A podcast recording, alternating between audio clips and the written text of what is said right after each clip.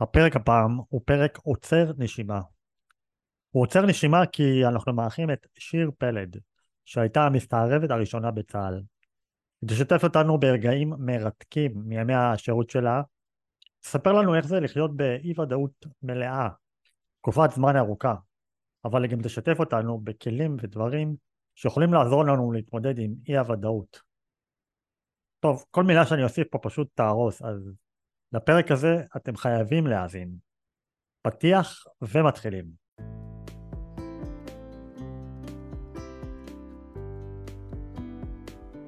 מכירים את הימים או התקופות האלו, בהם אנחנו חווים קושי או אתגר בחיים שלנו?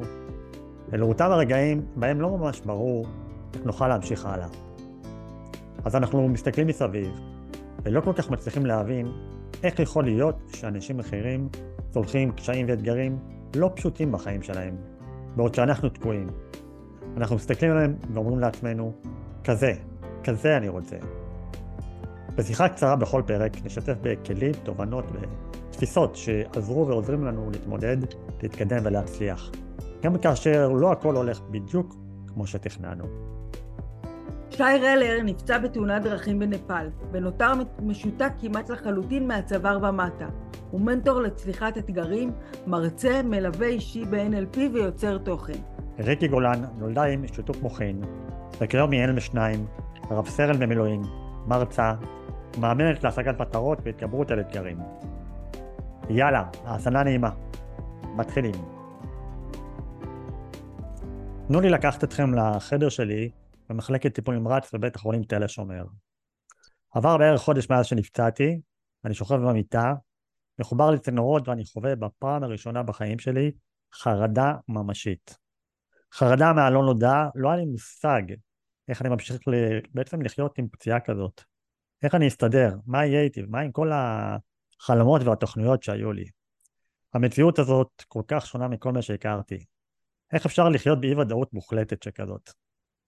החשש הזה מהלא נודע ליווה אותי ומלווה אותי מאז ועד היום, ברמות כאלו ואחרות. וזה בעצם חשש שכנראה מלווה את רובנו ומשבש לנו את החיים ואת הנפש במידה מסוימת. בפרק היום בחרנו לדבר קצת על הנושא הזה ולבדוק איך אפשר בעצם להתמודד עם הלא נודע, עם מצבים של חוסר ודאות. את כל זה נעשה בעזרתה של אורחת שחיה את חייה באי ודאות מוחלטת, דקה דקה, שנייה שנייה, באמת בתנאים קיצוניים ובלתי נתפסים. אז האורחת שלנו היום היא שיר פלד, היא המסתערבת הראשונה בצה"ל, מרצה ויזמת חברתית. היי שיר. היי. תודה רבה שהסכמת ככה להתארח אצלנו. תודה רבה שאתם מארחים אותי. בכיף ובאהבה. טוב, ולמי שאולי אה, לא מכיר ככה, תתני לנו בכמה מילים אה, עלייך, אה, יודעת, בלי להיכנס יותר מדי, את יודעת, לפרטים שבטח רוב האנשים כבר מכירים ויודעים, כמה מילים על מי את, מה את, ומשם כבר נצלול הלאה. טוב, אז די, די אה, אה, הצגת את זה בהתחלה, אני שיר פלד, נעים מאוד, אה, שירתתי בשירות הצבאי שלי אה, כמסתערבת, אה, שזה היה לפני הרבה שנים, אה, ולא מאז, הרבה שנים אחרי, אבל באמת אה, החלטתי ככה לפני ארבע שנים אה, אה, לחזור לשורשים העמוקים שלי, אה, ומאז אני מרצה, אה, מנחת סדנאות, יזמת חברתית, ועוד כל מיני דברים מאוד מעניינים שסובבים את עולם החוסן, ועוד כמה עולמות שאנחנו בטח נגיע אליהם בהמשך. כן, כן, לגמרי, לגמרי, לגמרי. ואת יודעת, הייתי ככה רוצה, באמת, נתתי את זה בפתח שלי בתוך החוויה האישית שלי על על באמת התחושה המאוד מאוד לא פשוטה הזאת של להתמודד עם, עם, עם הלא נודע, עם החוסר ודאות, אה, תחושה שהיא מאוד מאוד לא פשוטה ולא קלה. הייתי רוצה ככה, ברשותך, אולי אה, שתספרי את על חוויה אחת שלך, אה, שהיא באמת זכורה לך, שהתחושה הזאת של החוסר ודאות ממש ככה תקפה אותך באופן משמעותי. אה, איך זה הרגיש לך, איך זה בא לידי ביטוי. אה, רגע רק לעבור לאיך איך, איך בסוף הצלחת כן להתמודד עם זה. ברמת העיקרון, אה, אם אני חוזרת לשירות הצבאי שלי, כל רגע בו היה אה, מלא באי-ודאות, אבל אם אנחנו בכל זאת אה, רוצים איזה רגע וואו כזה אקשן של פאודה, למרות שהדברים האמיתיים קורים לפני הרגע הזה של השליפת אקדחים והפיצוצים, שם באמת מתרחשים הדברים האמיתיים וההתמודדות עם האי-ודאות. אז אני יכולה לספר לך על סיטואציה שבה הלכתי בסמטה מאוד מאוד צרה וצפופה בכפר ערבי, סמטה שבה ברור לי שכולם מכירים את כולם ואני זרה ושונה שם, אה, בדמות אה, של אישה ערבייה, אה, וברגע אחד אני מבינה שכנראה חושדים בי, כנראה רוצים לבדוק אם אני, מי אני ומה הסיפור שלי, ואני מוצאת את עצמי תוך רגע מוקפת במשהו כמו 20-30 חבר'ה. וואו. וככל שאני מתקדמת בסמטה, המעגל הזה מסביבי מתחיל לסגור עליי ולסגור עליי. היד שלי אומנם על האקדח מתחת התחפושת, אבל גם אקדח לא יציל אותי מהמצב ש, שבו אני נמצאת ואליו אני עלולה להגיע. וזה קצת אה, הזכיר לי את הפתיח שלך, להבדיל אלפי הבדלות, אבל גם במצב הזה, כמו בעוד המון מצבים בחיים של כולנו, בתוך אי-ודאות, שאנחנו נמצאים באיזה מקום של חוץ מ... חור שחור מתחת לרגליים שלנו, אנחנו לא באמת אה, יודעים מה לעשות, לא יודעים איך לתפקד, לא יודעים איך לפעול. אה, בסוף הסיפור שלי, אה, חולצתי משם בדרך מאוד, מאוד מתוחכמת, שקוראים לה סיפור כיסוי, שזה חלק מאוד משמעותי מהתעמות בשטח. וממה שזה אומר, ואיך למצוא פתרונות ואיך להצליח לתפקד בתוך אי-ודאות. אבל באמת אחד הלוחמים זיהה את מה שקורה, וככה רץ לתוך הסמטה, פיזר את כולם מסביבי, אמר שאני אשתו ומשהו איתי קצת לא בסדר, והלכתי לאיבוד, וחילץ אותי ברגע האחרון. את יודעת, את, את מספרת את זה, כאילו, תוך כדי שאת מספרת, לי לא נשאר אוויר, כאילו, באמת, כאילו, אני... ואני אומר, אם אני כאן יושב בבית שלי בנתניה, הרחוקה מאוד כנראה מה, מהמקום שהיית, אולי לא בהכרח, אבל uh, uh, בתנאים המאוד מאוד נוחים, איך, ואני נלחץ ככה, איך, איך זה מרגיש פיזית? זה מה שמעניין אותי. אמ, איך זה מרגיש פיזית? אה, קודם כל, אמ, בואו נלך קצת אחורה לימי המערות, ונגיד ש... שם זה התגבש. למה? כי היינו חיים במערה, הבן שלי לא מזמן תיקן אותי שלא, בני אדם לא היו ישנים במערות, אז נגיד עשינו מדורה במערה, יצאנו החוצה, ראינו נמר. המוח נותן לנו שלוש אופציות, זה, זה השלוש אופציות שלנו של ההישרדות. יש לנו אופציה לברוח, לקפוא או להילחם. זה שלושת האפים כן. שבאים, זאת אומרת, זה איזשהו מודל שבא מהעולם הטיפולי, אני אמנם לא אשת טיפול, וזו הדרך הכי טובה שלי להסביר אה, למה קורה לנו פיזית כשאנחנו בתוך איום, מזהים איום, רואים איום. אה, בעצם האדרנלין שוטף אותנו, הדבר הראשון, הרגש הראשון שעולה זה פחד. פחד. דבר שהוא מפחיד בפני עצמו. כן. אה, ושם בעצם, הפחד שולט. מהרגע שהפחד עולה לתודעה, יש, אני חשה איום, אני חשה סכנה, פחד. זה הדבר הראשון שעולה. זה הטבע שלי. הרבה פעמים שואלים אותי, לא פחדת? ברור שפחדתי. כאילו, אם לא הפחד, mm. כנראה שלא הייתי יוצאת מהשטח בחיים. אבל בעצם, מהרגע הזה, זה מה עושים עם הפחד. Mm. פיזית זה מרגיש בדיוק כמו שמרגיש כל איום אחר, כנראה שלמישהו אחד אה, אותו פחד השתלט עליו כשהוא יקפוץ בנג'י, בן אדם אחר השתלט עליו אותו פחד אה, כשהוא יצטרך אה, להרים טלפון למישהו שהוא רוצה לעשות איתו שיתוף פעולה, או מפחד מהתגובה שלו, או לא משנה מה. הפחד הוא דבר נתון אצל כולנו. השאלה זה מה, מה, מה קורה בשלב הבא ברגע שהפחד מציף אותנו וגורם לנו להזיע וגורם לנו לרעוד מקור וגורם לנו לא, לא, לא להצליח לדבר או לא להצליח לחשוב. מה עושים אז? זאת השאלה. אני, אני רוצה ככה לקחת דווקא את הדוגמה הטובה הזאת שאת נתת של ה-fight or flight ולהשתמש בדוגמה משלי ולשאול אותך עליה שאלה. אה, אני נגיד אחד האירועים הכי גדולים של החוסר ודאות שלי היה בהיריון הראשון שלי סקירת מערכות ויש כזה, נותנים לך מה, מה ההסתברות של הילד שלך יש תסמונת דאון והרופא נהיה לבן במהלך הבדיקה ואומר לי ההסתברות אחד לאחד עכשיו, אחד לאחד אני אומרת לו, אחד לאחד זה לא הסתברות, אחד לאחד זו תוצאה. אומר לי, זה מה שיצא. ועכשיו את מחכה, יצא לי לחכות משהו כמו שלושה ארבעה שבועות עד שאני אדע את התוצאה האמיתית. ופה אין בעצם נמר אמיתי לפחוד ממנו, אף אחד לא מאיים על חיי, אבל תחושת המצוקה הזאת היא ארוכה. וזה באמת ההבדל בין סיטואציה נקודתית, אבל את גם היית במקום המפחיד הזה או במקום המסוכן הזה לאורך זמן, זה לא רק אותה נקודה שפתאום מישהו סגר עלייך. עצם ההליכה ברחוב הזה היא, היא מפחידה. את חיית לאורך זמן בתקופות כאלה. ואז איך מרגיעים? אתה אי לא יכול לחיות ב-fight or flight קבוע.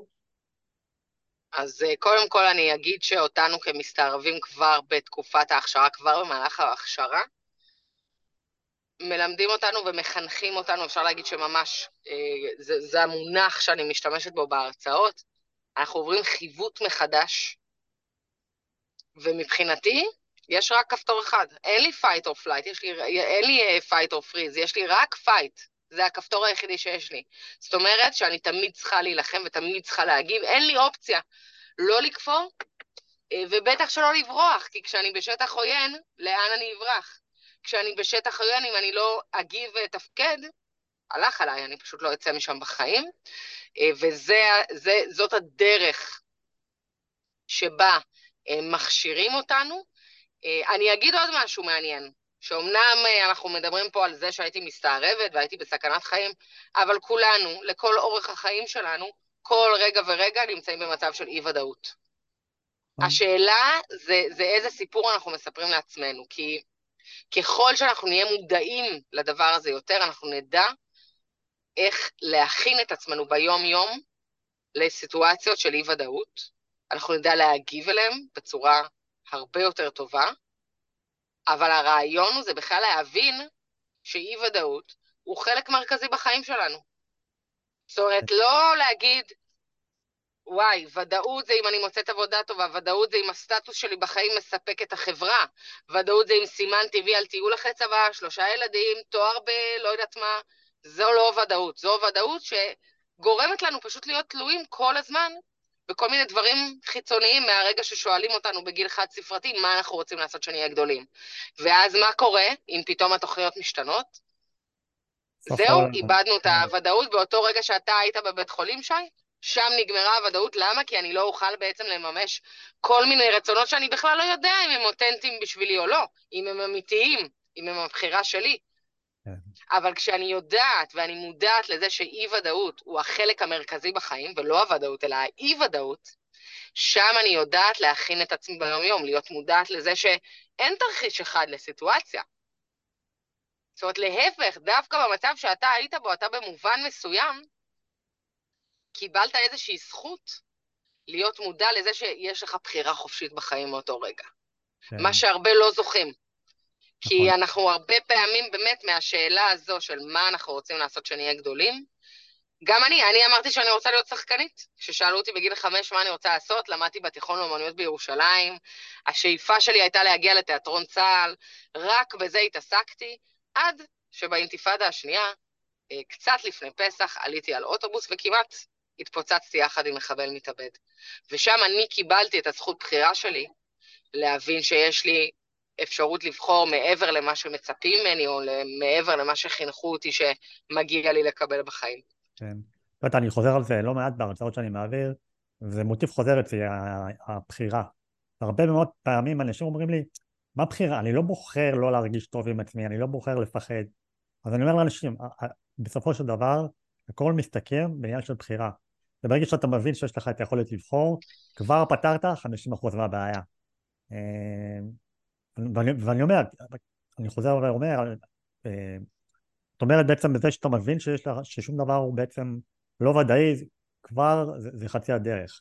השאלה היא מה חצי הדרך הבאה, זאת אומרת, מה הדבר המשלים לזה? איך בכל זאת כן אפשר לקבל עוד כלים שיעזור לנו להתמודד בעולם הזה שהוא מלא באי ודאות כמו שאמרת. אה, אז קודם כל יש, אה, יש באמת את העניין של המוכנות היומיומית.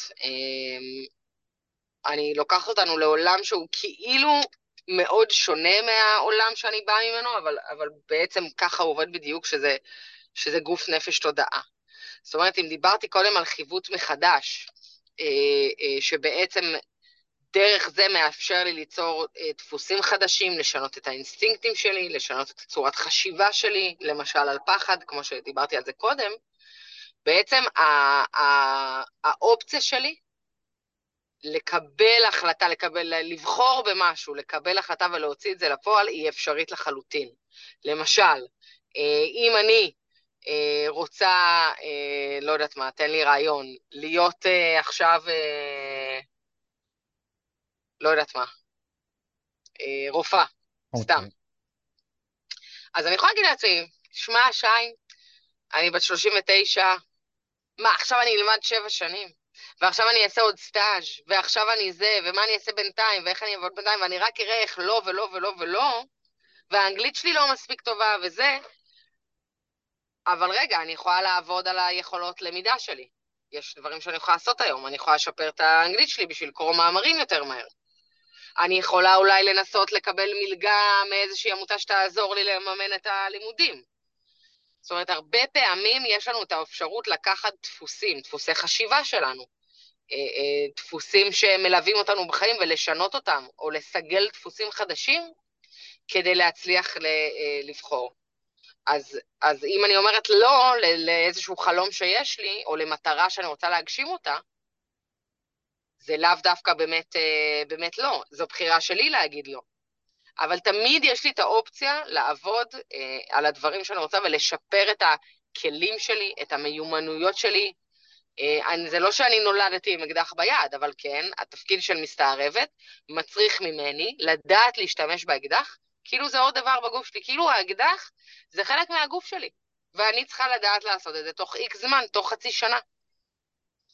אם אני מבין אותך נכון, את אומרת בעצם היכולת שלי להתמקצע בנושא מסוים, לצורך העניין זה יכול להיות להחזיק אקדח או ללמוד אנגלית, היכולת שלי להתמקצע ולהרחיב את הידע שלי בדברים האלה, בעצם יעזור לי להקטין את, ה, את החוסר ודאות שקיים בחיים שלי? הוא יעזור לי אה, להגיע למטרות שאני שואפת אה, להגיע אליהן מבחירה אותנטית שלי. מה שקורה ב- ב- ב- בדרך הזאת למטרה, היא בעצם ההבנה שרגע, הכל בעצם אפשרי. הנה, לקחתי קושי מסוים שהייתי בטוחה שזה משהו שאני לא יכולה לעשות, אבל התגברתי על הקושי הזה, התגברתי בעצם, נתתי פתרון, נתתי מענה למשהו שהיה מבחינתי אי-ודאות, הערך העצמי שלי עולה.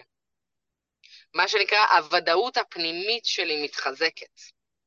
זאת אומרת, זה כל המטרה של העבודה שלנו כמסתערבים בהכשרה ובשירות בכלל, הוא בעצם לפעול מתוך ודאות פנימית מאוד מאוד חזקה. כי כשהוודאות הפנימית שלי חזקה, משם היכולת שלי לפעול מהר יותר, אותנטי יותר, לקבל החלטות מהירות יותר, פחות לפחד מאי הוודאות, שם, שם זה קורה. שם זה קורה. כדי שאני אוכל להיות במוכנות יומיומית, אני צריכה כל הזמן, כל הזמן להתפתח, כל הזמן לסגל כלים, כל הזמן לשמור על דפוסים טובים שיש לי, ולדעת גם איזה דפוסים לא טובים יש לי שאותם אני צריכה לשנות, וזו בעצם העבודה. כדי שכשאני אגיע למצבים ש...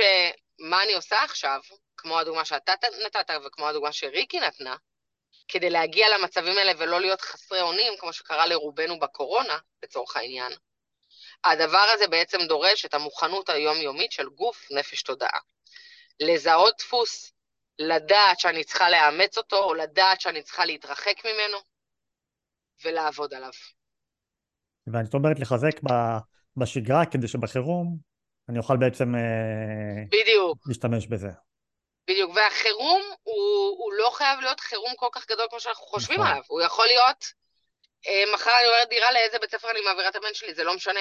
החירום יכול להיות בכל רגע נתון ביום-יום, אבל כן, ברגע שאנחנו מתחזקים את היום-יום, החירום כבר נראה אחרת. בעצם יש לנו הרבה יותר כוחות פנימיים לפעול נכון, לפעול נכון לנו. זה, זה בעצם תודעה שאומרת, אני יכול לעשות, יש לי תגובה אפשרית, אני לא חסר אונים לחלוטין, אני יכול להגיב. בדיוק, בדיוק. בעצם יש לי, זה, אני, לא, אני לא חסרת אונים בכלל. כי אוקיי, נכון, עכשיו אה, אני רוצה אה, לקנות משהו מאוד מאוד יקר, אבל אין לי משאבים, אין לי, אוקיי, אין דרך אחת, אבל אמרנו כבר, אין דרך אחת. בוא נבנה תרחישים, בוא נבין איפה כן אפשר, בוא נאתר את מה שיותר חלש אצלי כדי שאני אוכל לעבוד עליו ו... זאת אומרת, להבין שבסוף תמיד יש דרך לעשות את מה שאנחנו רוצים, תמיד יש דרך להגשים את מה שאנחנו רוצים, וגם אם לא נגיע למאה, נגיע לשמונים, אבל תמיד יש דרך. זה, זו נקודת המוצא. זאת אומרת, תמיד אפשר אה, לפרוץ את גבולות הגזרה שאנחנו שמים לעצמנו, שהחברה שמה לנו, זה לא משנה. אבל ברגע שאנחנו מבינים שיש גבול גזרה, אנחנו גם מבינים שאפשר לפרוץ אותנו. זה, זה השלב הבא, להבין, לזהות את גבול הגזרה, והשלב הבא הוא באמת ל, ל, לסגל כלים, מיומנויות וחשיבה שתעזור לי לפרוץ את המקומות האלה. וכמובן שזה תהליך, תהליך של אה, אולי חיים שלמים, של כל הזמן ללמוד וכל הזמן להתפתח. לחלוטין, אבל כל, כל רגע בדרך שאני פורצת איזה שהם גבולות גזרה, זה רגע ש, שאני צריכה לסגל אותו לטובת הוודאות הפנימית שלי ולמקום של הנה, כבר יש לי אחת, שתיים, שלוש, ארבע חוויות הצלחה, שגורמות לי כבר לקחת את הצעד הבא לכיוון המטרה. מדהים, מדהים. וואו, אה, טוב, שיר, אנחנו ככה ממש לקראת סיום, זה עבר כל כך, כל כך מהר, אבל... אה, ממש.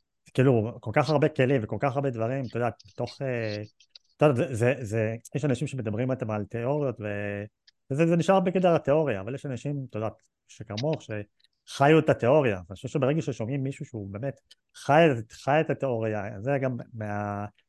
בעיקר מהדברים שאנחנו מנסים להעביר פה בפודקאסט שלנו, זה מה שנקרא דברים שהם אה, מבוססים על, על סיפור אמיתי. אה, אתה יודע, בגלל זה אנחנו קוראים לפודקאסט מציאות לא מדומה. אנחנו חושבים שמכאן כן. החוזקה שלו, כי זה מבוסס על דברים שאנשים עשו בעצמם, זה לא תיאוריות. אז אני חושב שאת יודעת, אנחנו ככה באמת נסכם ונגיד שזה, כמו שאמרת, שזה בעיקר עניין של לרכוש מיומנויות וללמוד ולהתפתח ולצמוח כל הזמן אה, בשגרה, כדי שפשוט נוכל להיות אה, מוכנים יותר בחירום. אה, והכי טובים לעצמנו, והכי טובים לעצמנו. וואו, תכלס. הוא מעולה. ממש, ממש, ממש ככה. טוב, שיר, תספר לנו רק לקראת סיום, ככה למאזינים, איפה אפשר עוד לקבל תוכן ממך, לפגוש אותך בהרצאות וכולי? אה, אז אה, אינסטגרם, פייסבוק, טיק טוק, לפעמים בא לי להיות שם, לפעמים לא, אני מודה, אני לא, אני לא כזאת עקבית. אה, יש לי אתר מהמם, אז כולם נכון. מוזמנים פשוט לכתוב בגוגל הסיפור של שיר פלד. לפעמים בתקשורת, לפעמים בכנסת, לפעמים כל מיני, כל מיני. כן, כן, עושה עוד הרבה מאוד. שווה לעקוב. עושה עוד הרבה כן. מאוד דברים חשובים שלא הספקנו לדבר עליהם, אבל, אבל כן, לגמרי, לגמרי, לגמרי. בפעם הבאה. לגמרי. יאללה, בכיף. אז שיר, תודה רבה רבה לך על תודה רבה לכם. השיחה הזאת, ונתראה בפרק הבא. יאללה ביי. בהצלחה, שמחתי מאוד, ביי ביי. ביי, תודה.